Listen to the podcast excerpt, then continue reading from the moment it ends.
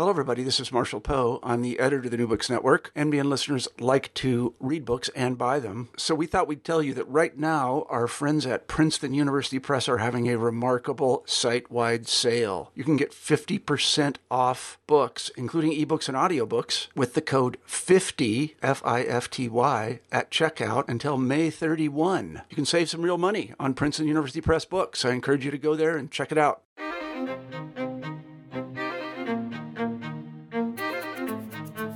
Hello, and welcome to the New Books in Native American Studies podcast. My name's James Mackay, and I'm an assistant professor in British and American literatures at European University Cyprus. Today, I'll be talking with Kathryn Troy, and the book that we'll be discussing is The Spectre of the Indian Race, Gender, and Ghosts in American Seances, 1848 to 1890.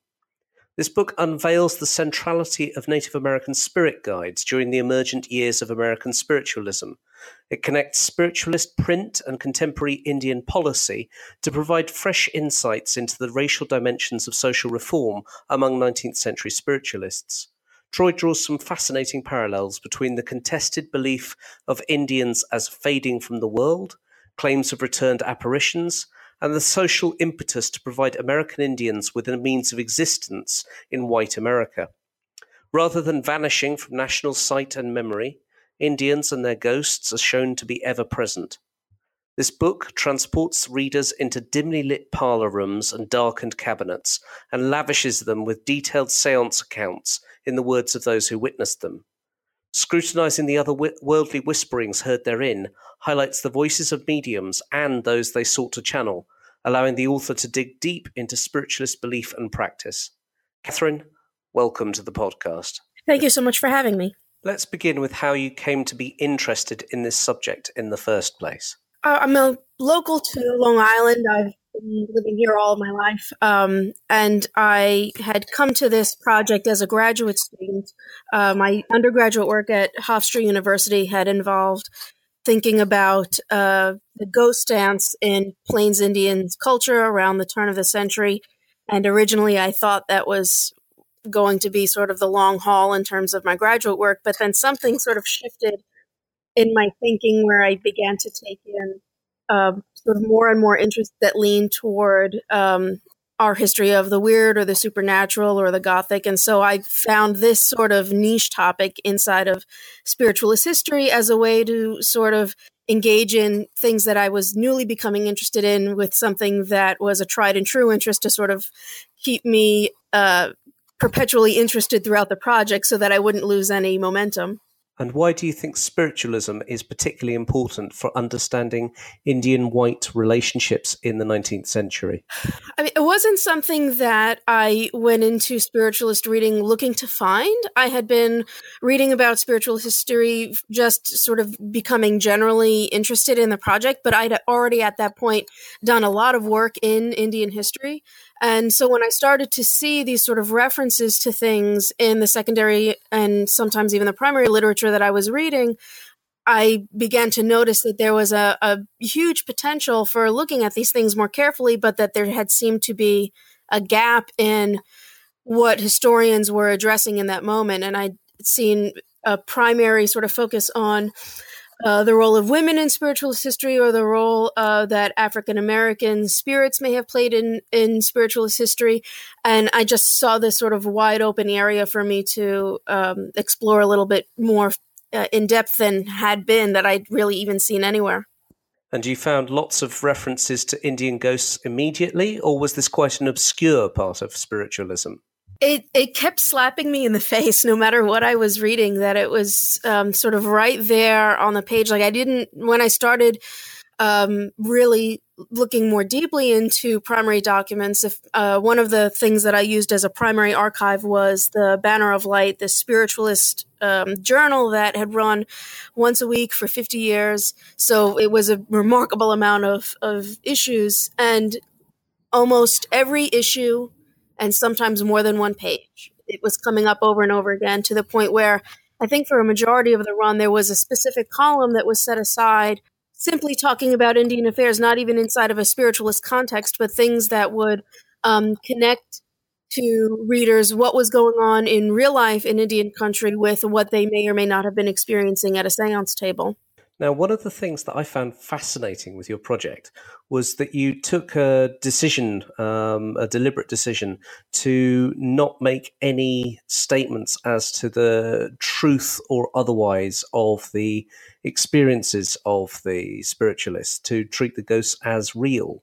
Um, would you talk a little bit about why you took this decision and what that it meant? Did start out as a methodological choice because there would have been it would have been problematic to sort of answer this question that had appeared in some of the literature as to what the intentions of the spiritualists were if you're looking at mediums who were already outed as being fraudulent.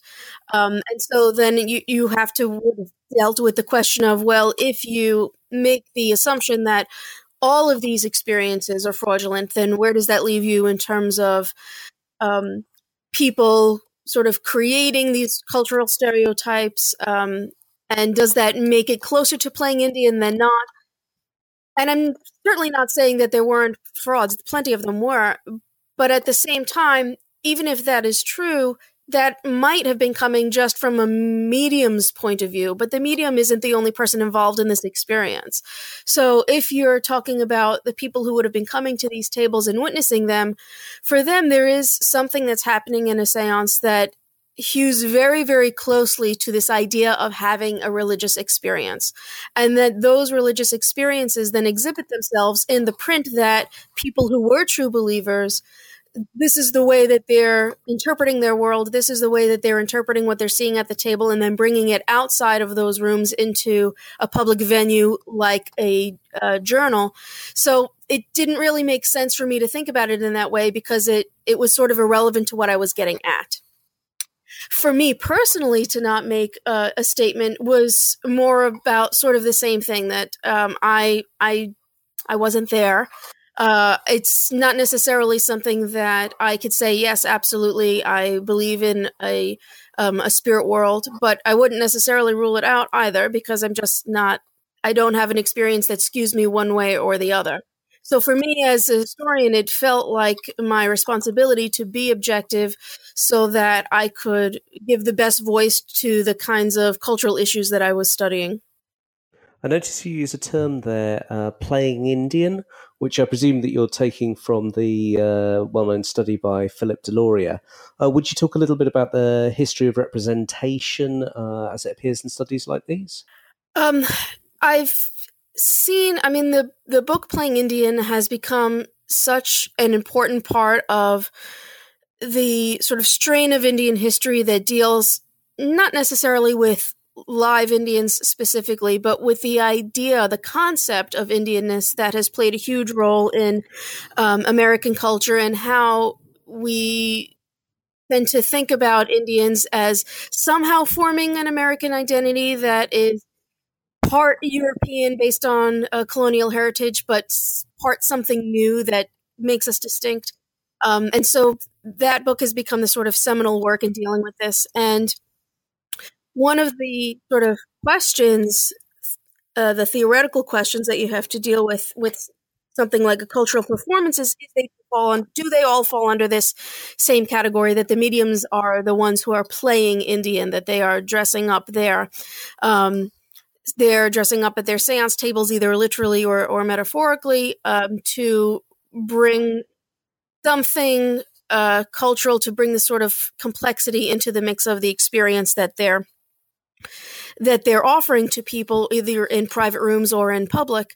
And ultimately, for this book, I sort of had to say, no, it, it doesn't really work quite that way because for me, um, I usually think back to one of the first things that Deloria does in the book Playing Indian. The first example that he gives is uh, the colonists dressing up as Indian during the Boston Tea Party as a way to obscure their identities for political purposes, but also as a way of semi representing um, this idea of Indians as having more freedom at that point in their mind than the colonists had.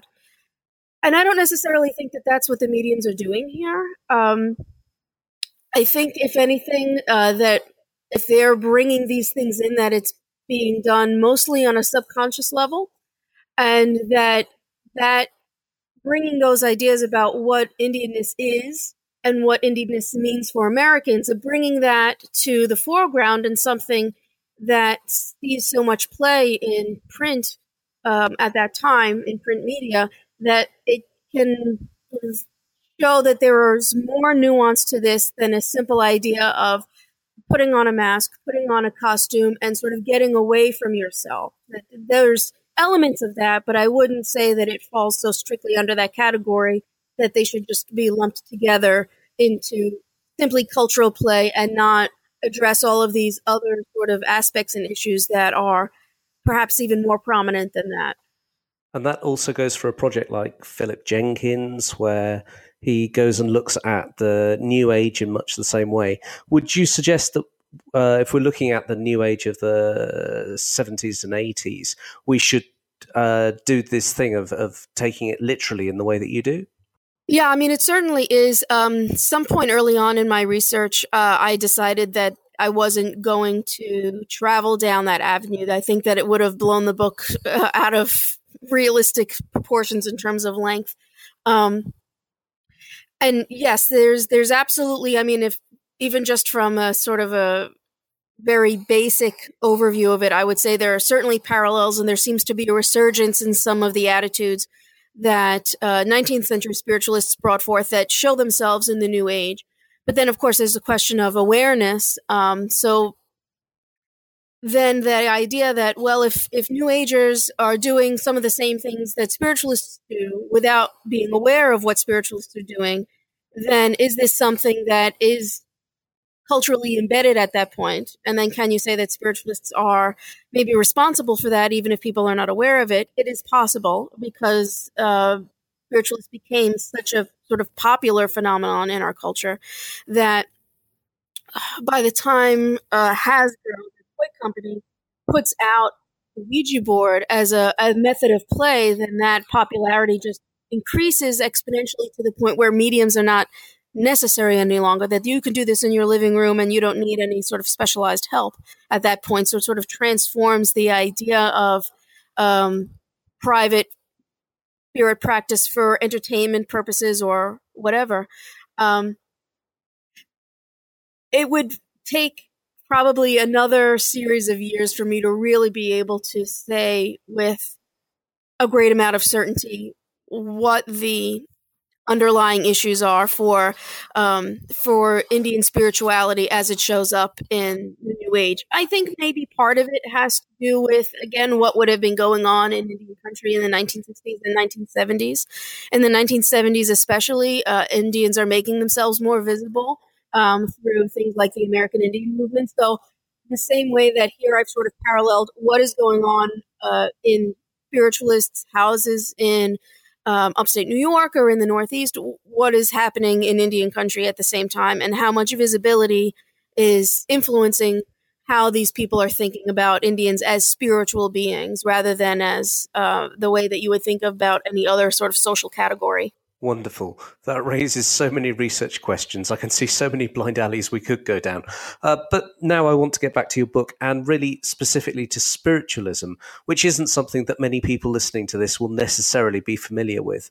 Uh, could you describe spiritualism, what it means, what its main tenets are, and so forth? Uh, so, I mean, spiritualism with a capital S is quite simply the belief in uh, a spiritual existence, both uh, during life and then continuing after that.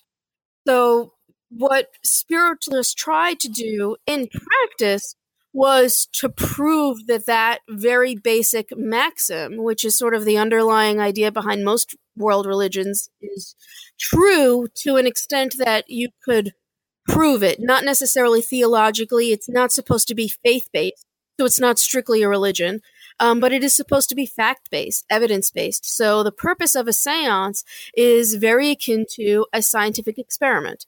Uh, that through physical methods, through technological methods, through electrical methods, uh, most people refer to the idea of communication as a spiritual telegraph. That was the cutting edge technology of their time. So they did think about communication in those uh, ways, using those kinds of words.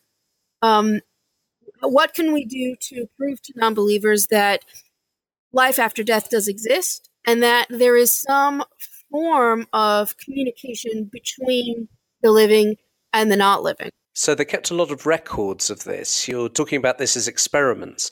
Uh, and that's really what the Banner of Light is a sort of gradual systematizing of spiritualist experience. Systematizing, probably not. Recording, absolutely. I mean, this this is what they wanted to do, so that even people who were not hearing about it by word of mouth, if they were interested, if they were skeptical, they were really trying as much as possible to get people to come and see what they could, whether it was um, a medium that maybe lived around the corner from them and was doing things out of her parlor, or if you wanted to go down to the Banner of Light office, they held public meetings regularly. Um, so as far as systemization, that is maybe the one cornerstone of spiritualism that makes it categorically not a religion with a capital R. Um, that it, it has religious undertones. It certainly has very strong Christian undertones, but it is not authoritarian. It is non institutional in any sort of way.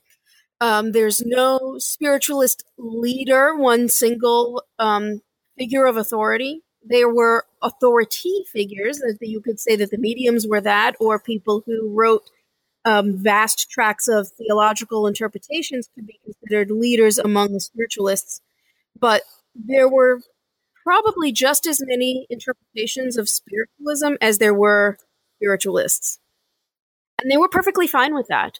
Um, and that sort of allowed their print culture to be very vibrant um, there's lots of overlap. And so, what I sort of tried to do in my book was to indicate these were some of the larger trends within, but there's always something uh, out there that isn't necessarily singular in terms of being unique or being contradictory, but would also have a strain in spiritualism where you could see these sort of different ideas about how close is spiritualism to Christianity? How close is it to spiritualisms of the ancient world? How close is it to what um, people on the subcontinent in India would have been practicing? How close is it to what classical Greeks and Romans were thinking about?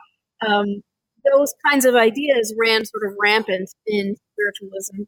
Uh, so it was not something that anybody was trying to codify. That would have, I think, gone against the grain of one of their purposes is that for most spiritualists, if they're especially if they were coming from a Christian background, which at least I would say ninety to ninety five percent of them were, if not more.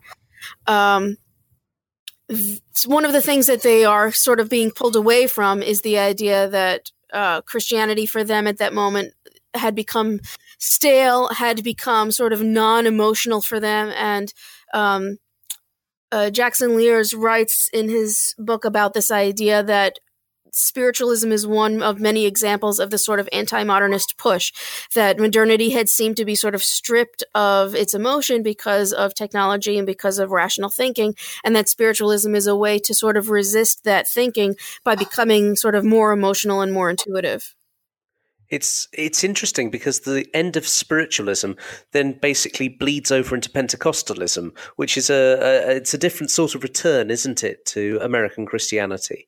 Anyway, the reason I was asking about systems was that you mentioned quite often the idea of the celestial spheres and that sort of way of thinking about the afterlife, and in particular, the place that Indians occupied within that. It seems to be something where people are talking about how to actually place Indians in the afterlife. H- how were they categorized?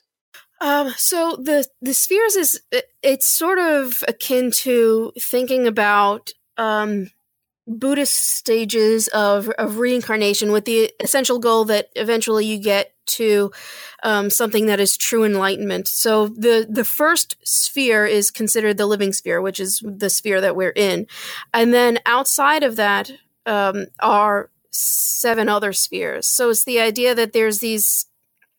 Somebody put it as the rings of Saturn in their um, theological thinking. Essentially, these concentric circles that aren't necessarily physical barriers or cosmic barriers, but essentially um, different levels of enlightened thinking for spirits, and that you would progress through the spheres as you pass from this life into the next one. Um, in terms of how well you engage with the idea of spiritual improvement. So that sort of cultural foundation that Americans had based on um, back to Puritan thinking, this idea of, of self reflection, self improvement, that becomes one of the cores of what spirits are doing once they no longer have jobs or anything else to worry about. Um, that in the afterlife, you you're focusing on how to bring yourself essentially closer to grace or closer to God or closer to this idea of being a pure spirit. So as you would move through these spheres, um, some of the things that you might um, expect would be a person who could speak more than one language, people that had knowledge, gained knowledge from higher spirit, spiritual spheres, that there's sort of a top down flow of information and of educational experiences where the more you're able to teach others then the higher up you go. Uh, so that seemed to be uh, sort of generally understood as the way that spheres worked. I didn't really see any literature that contradicted that. What does happen where people are interpreting things differently is where to place different social categories because those spheres don't necessarily work in the same way that um, race does or even gender does in American society at that point, which is very highly stratified. So, for Indians in particular, there seemed to be this debate as to which sphere is it that they are coming from. Um, the original, there's this sort of first interpretation that Indians must be coming from the lower spheres, the spheres that are closer to Earth because that proximity is what allows them to communicate with Earth. That if you're in a higher sphere closer to something akin to an angel, that the, those are not the sort of beings that are coming back to seance tables, that it would be something lower. And that um, that's one of the reasons that Indian spirits are making their presence known is that they are educating the people who are in the living sphere, the people who are at that seance table. They're talking to them about the way that heaven is ordered. They're talking to them about what the intentions of the Great Spirit are, even though that term, the Great Spirit, is a highly charged Indian term, that that's what most spiritualists sort of used as referring to a greater deity. And uh, they could talk about, you know, your son who died in the Civil War. Is he's fine, he's happy, and I couldn't be a guide for you to come and speak with him. I will tell you what it's like to travel into the spirit world. That seemed to be something that people could do if they were in the lower spheres to do all that talking. The second interpretation was that Indians were coming from higher up in the in the ladder that their enlightenment and their spiritual power was so strong that they could still make that connection to earth without being in the lower spheres that their spiritual power um, allows them to transcend multiple spheres. How were african americans uh, placed within this? There was not as much evidence of African American spirits as being discussed in these sorts of ways that, for whatever reason, that I can't really decipher, other than um, that at that point they'd seem to have taken up more prominence in in America's imagination. That if Amer- if African American spirits appeared, they were usually in very small places um, where usually on like the last page on page seven for the banner of light they would have just these short little not even full paragraph notices of different voices that had come through and what the message was and they would usually appear there. They weren't something that at least to what i had seen got really spoken about in you know enormous amounts of detail and length the way that indian spirits would that they would appear and they would have their own messages but then there was also lots and lots of literature of spiritualists talking about what they thought the significance of those appearances was. Okay. Uh, you mentioned the Great Spirit just now and that concept. Was there any crossover between spiritualism and any traditional native belief systems, any tribal belief systems? Only to the degree that you could say that Indian peoples believed in a spiritual system. I mean, only in that very, very basic and generic sense.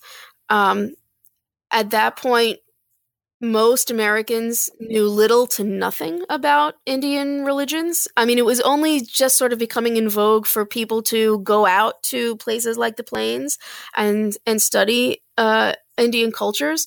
the sort of foundations for anthropology are are only just sort of emerging at that moment and i think it's sort of part of that larger strain in american society at the end of the 19th century to preserve the things that they feel are being lost that there's a, a frontier thesis by Frederick Jackson Turner. This idea that this turning point in American culture is when that space, the frontier space, this sort of in between of uh, civilization and wildness, is is disappearing as we continue to move and uh, settle towards the western coast in California, that all of a sudden there's this sort of scramble to preserve things that we felt were integral to American culture, and so um, there's a movement to preserve certain areas, and that's where the development of the first federal and state national parks are um, concerned, there's also this sort of strain to preserve Indian cultures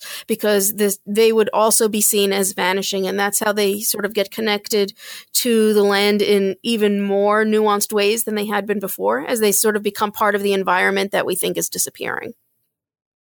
Um, and, and in terms of uh, the study you've, you've done, you've chosen this year 1848 to begin. Why that specific year?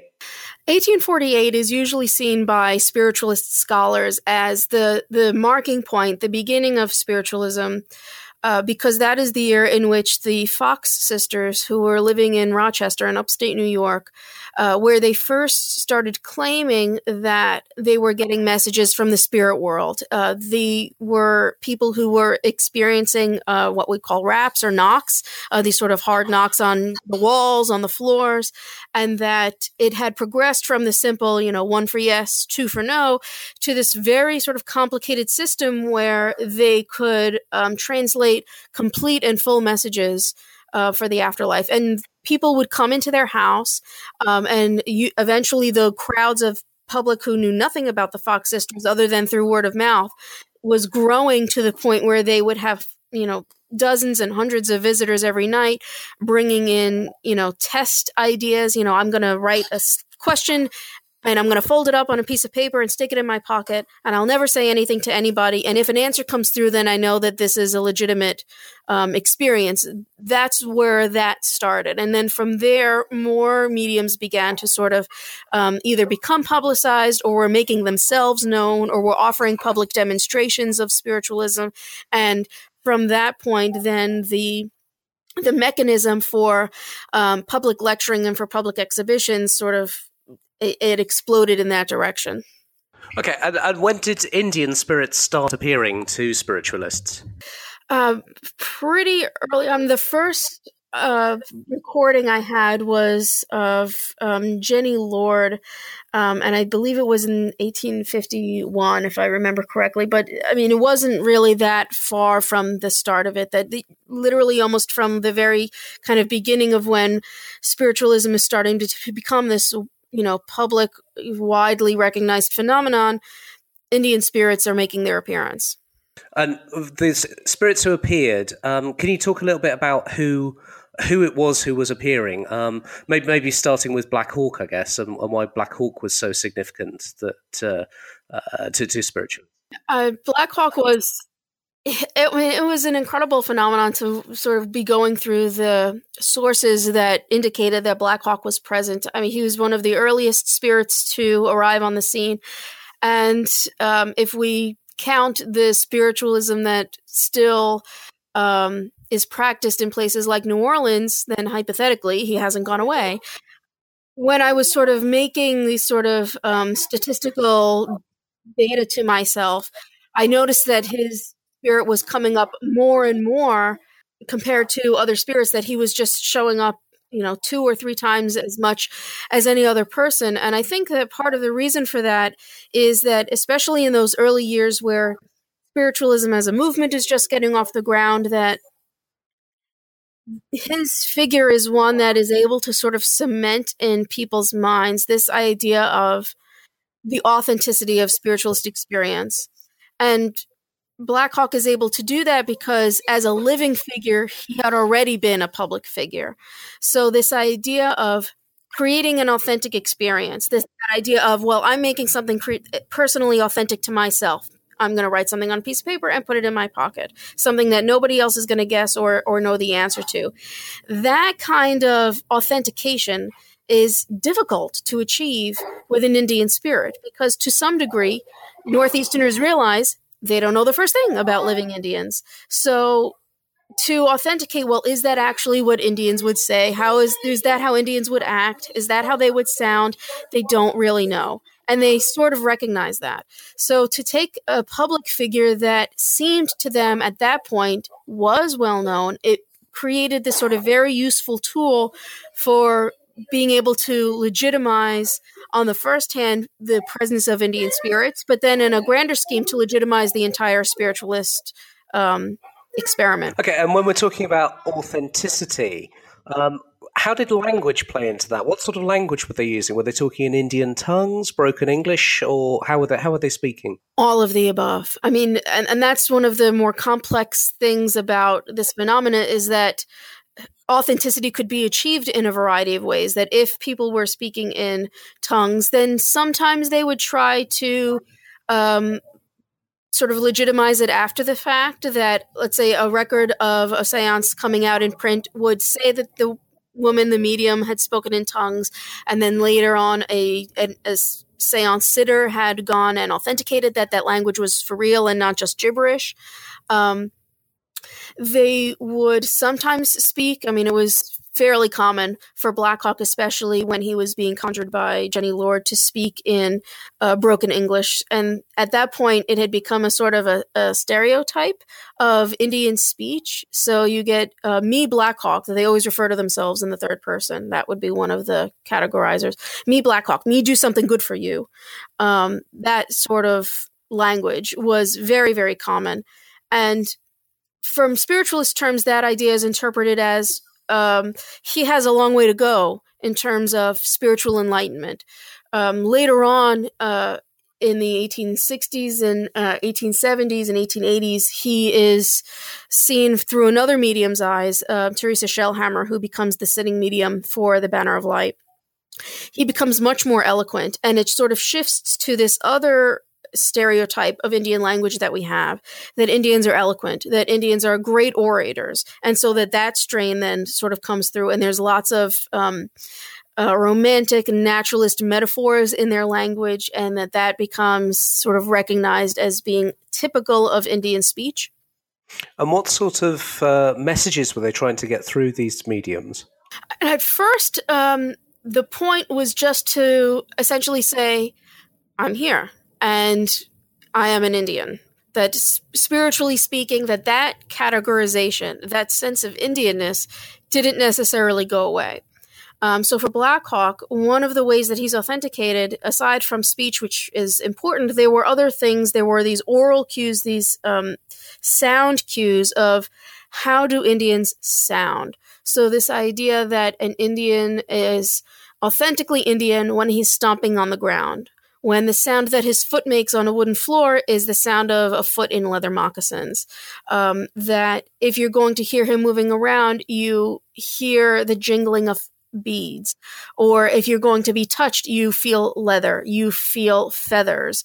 Um, so that very typical Plains Indian costume that essentially becomes a sort of the umbrella image for all Indian nations. That becomes um, one of the ways that people say, yeah, that's definitely an Indian, because that's not the same, you know, white lady that I heard come in a minute ago with her, you know, muslin dress shuffling on the floor. That it sounds different, or it feels different.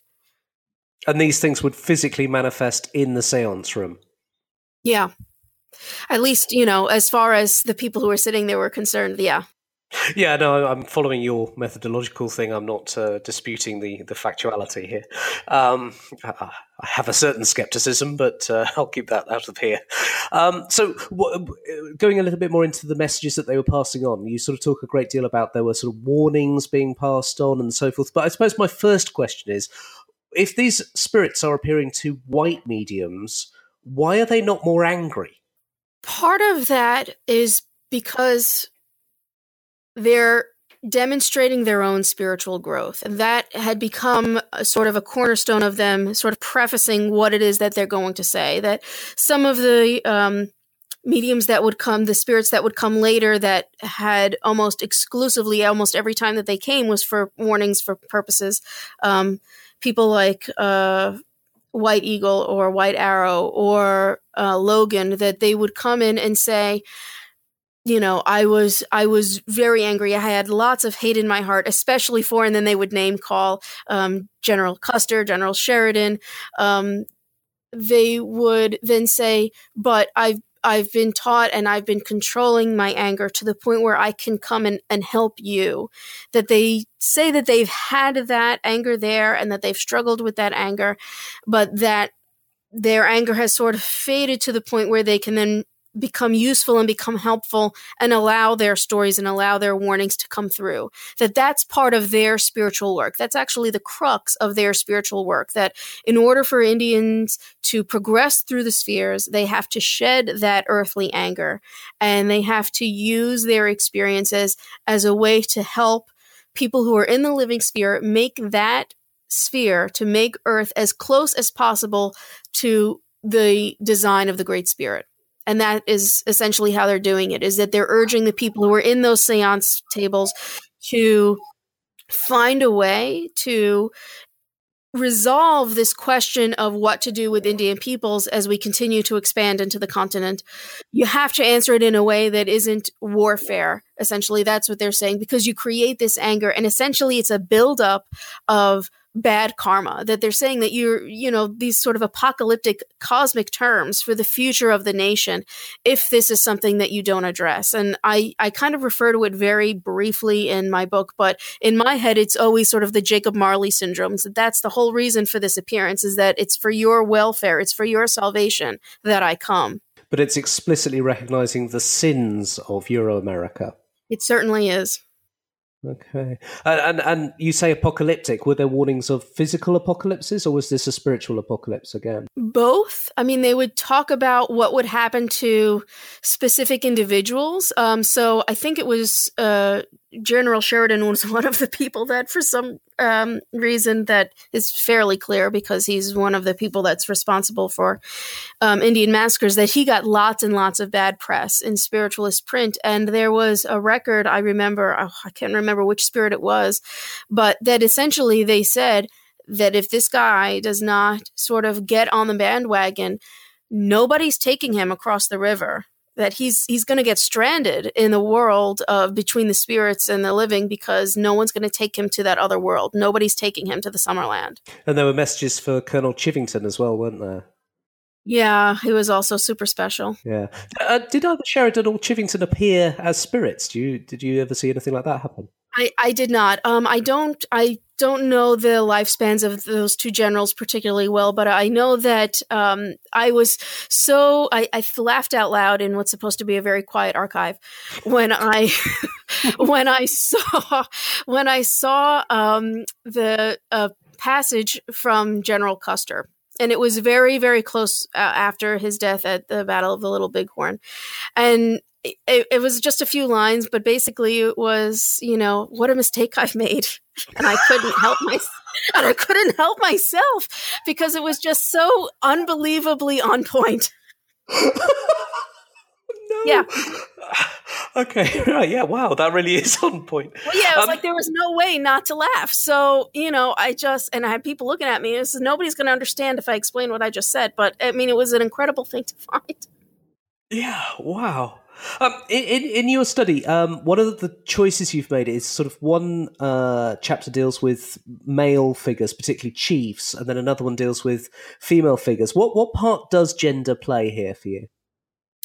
I thought that it was significant for me that as I was sort of, um, I mean, if one of the first things that I did as I was recording all of the experiences that I could get my hands on is that I noticed that there were patterns and that those patterns did um, run along gendered lines. Um, and so that was what sort of made me then go back and, and think about what gender meant in America at that time and sort of why this would have some sort of meaning for people. Um, that the chiefs are are demonstrating themselves in ways that are considered in the 19th century in America specifically and unilaterally masculine that there's a remark for most of them about how tall they are that they're you know reaching upwards of six feet. And usually that would be indicated by um, if an indian spirit is perceived as coming out of a spiritual cabinet which is sort of like a wardrobe that you can sit in that they're bumping their heads as they're trying to come out that they're towering over people um, and they would be very loud and very booming whereas the females they're doing different things. Um, they are seen as being very sort of lithe and uh, sprightly on their feet. They're seen more childlike and they're not necessarily skewed as being adults. Um, so there seem to be very different ways in which from like a physical a spiritual physical appearance that they're they're becoming sort of different things that authenticating an Indian male is a different process than authenticating an Indian maiden. And that the Indian maidens, their stories did not have that same sense of, I used to be angry and I'm not now.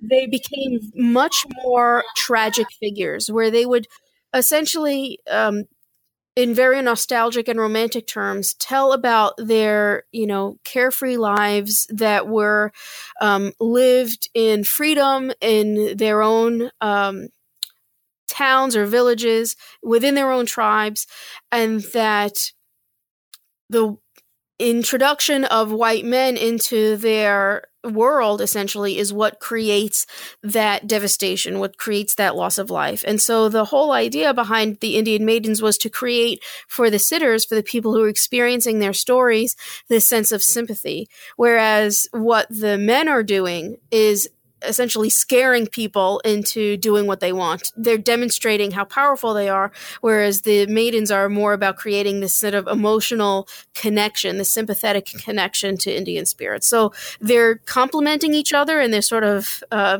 a double edged sword when they work together. Is that they're doing both things that will essentially work to motivate spiritualist sitters into some sort of political action which takes us into the tragic tragic irony of your last chapter where you talk about uh, spiritualist activism on behalf of living Indian nations. So, would you talk a little bit about spiritualist influence on the Dawes Act?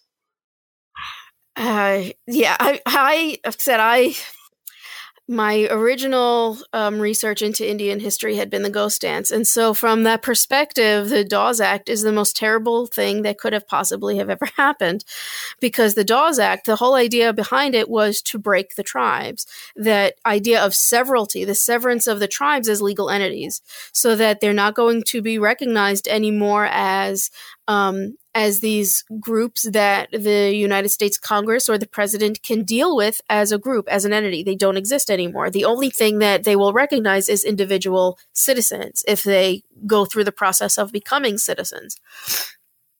So, from that point of view and from the cultural point of view, it's it's one of the sort of death strikes um, for Indian culture that assimilation becomes essentially the only way forward. And that assimilation through um, usually through schools like the um, carlisle and the pratt school um, they are essentially teaching kids how to be white children. Um, they're taking them from that extended family context both to keep them away from Indian influences, but as a way that says, you know, children, in terms of education, they're more malleable than than adults who have grown up um, and are not really, you know, willing to change the way that they view the world. But kids can be taught how to speak English, how to read the Bible. We can teach them how to farm, which of course they already knew how to farm, but um, the land that they were given was not farmable.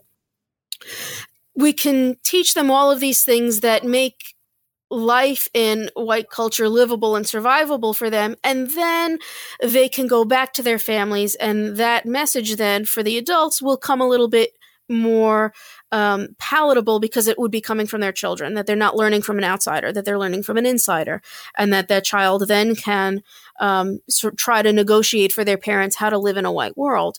Um, so there's an enormous amount of literature about how atrocious this was for the kids and for their parents. Uh, Ward Churchill is one of the predominant scholars on this that categorically and undeniably shows how genocidal the impact was of these kinds of um, programs that were supposed to be civilizing, were supposed to be um, a way to assimilate uh, Indians so that the United States military wouldn't continue to slaughter them. Um, so I'm coming into it with that mindset essentially. And then when I start to see spiritualist literature praising the Dawes Act, it sort of took me for a loop for a minute. But then I sort of realized that in their mind, the best thing that they could have done for Indians was to give them citizenship. That for spiritualists, that was why they supported the Dawes Act, because they were essentially making the probably correct calculation that if Indians remain as legally as just tribal Indians, they will never see an end to the massacres that uh, spiritualists had splayed all over their um, news pages that that's never going to stop. The only way that we can give them the protection for life for property for the pursuit of happiness is to make them citizens and to give them the same rights that we have. From a cultural point of view that doesn't really fly but that was what I think the intention was. Yeah, the intention is honourable um, from their perspective. Yeah. wow, it's yeah. Oh, and the other part of it is that from a you know from a cultural standpoint, and I think part of this goes back to how they understand the idea of the spheres. That the spheres are not a cultured stratification. That there are supposed to be Indians living in the different spheres as they sort of progress through, the same way they would for whites or any other non whites. I mean, if anything, the spheres are more sort of class based. That it's it's more about where your particular enlightenment is at any one moment. So Indians are able to prove that they're capable of education, that they're capable of advancement, that they're capable of civilized behaviors and thinking, which is one of the reasons that spiritualists wholeheartedly jump into this idea of the civilization project. Because one of the arguments for critics would have been, well, Indians aren't capable of learning how to be white or how to be civilized. And spiritualists would say, well, yes, of course they are, because they've been showing us that for decades now.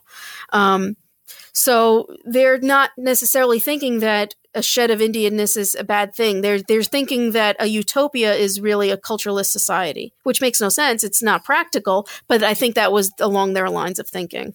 Right. Yeah. Wow. it's it's an absolutely fascinating yeah. set of stories and, and raises so many questions uh, um, about uh, the the colonial imagination and the unconscious. Um, but yeah, so um, that that's where I want to uh, finish here. I was just wondering if, very briefly, I could ask you about your your other life um, as a as a novelist and, and how that got started. Oh God, I don't know. Um, uh, I was actually uh, in the middle of, of switching career training. So I was driving well i was i was going on a the train for the long island railroad from where i live on long island into the city to receive culinary training. So i'm also trained as a pastry chef in case you ever need cake or cookies or croissants or whatever. And and it was a it was a long ride. And originally i thought to myself i'm i'm going to read. I had had just had a child so i i certainly had no me time at that point um, but I had a lot of other ideas that were floating in my head about essentially books that I would have liked to read, but they didn't exist. So I tried this other experiment. Um, my husband uh, is a master in creative writing. That's what his uh, training is in. So I had seen him write a novel. Like I kind of saw that that does happen for some people, and it, sem- it seemed doable. And um, and now it's like six or seven novels in. it just hasn't stopped. Well, um, listeners can find uh, more about that at your blog, which is Lady Bathory's Closet uh, at Blogspot. Um, and for everything else, I'd like to say thank you very much, Kathryn. It's been a fascinating discussion. Um, I really enjoyed it. Thank you so much again.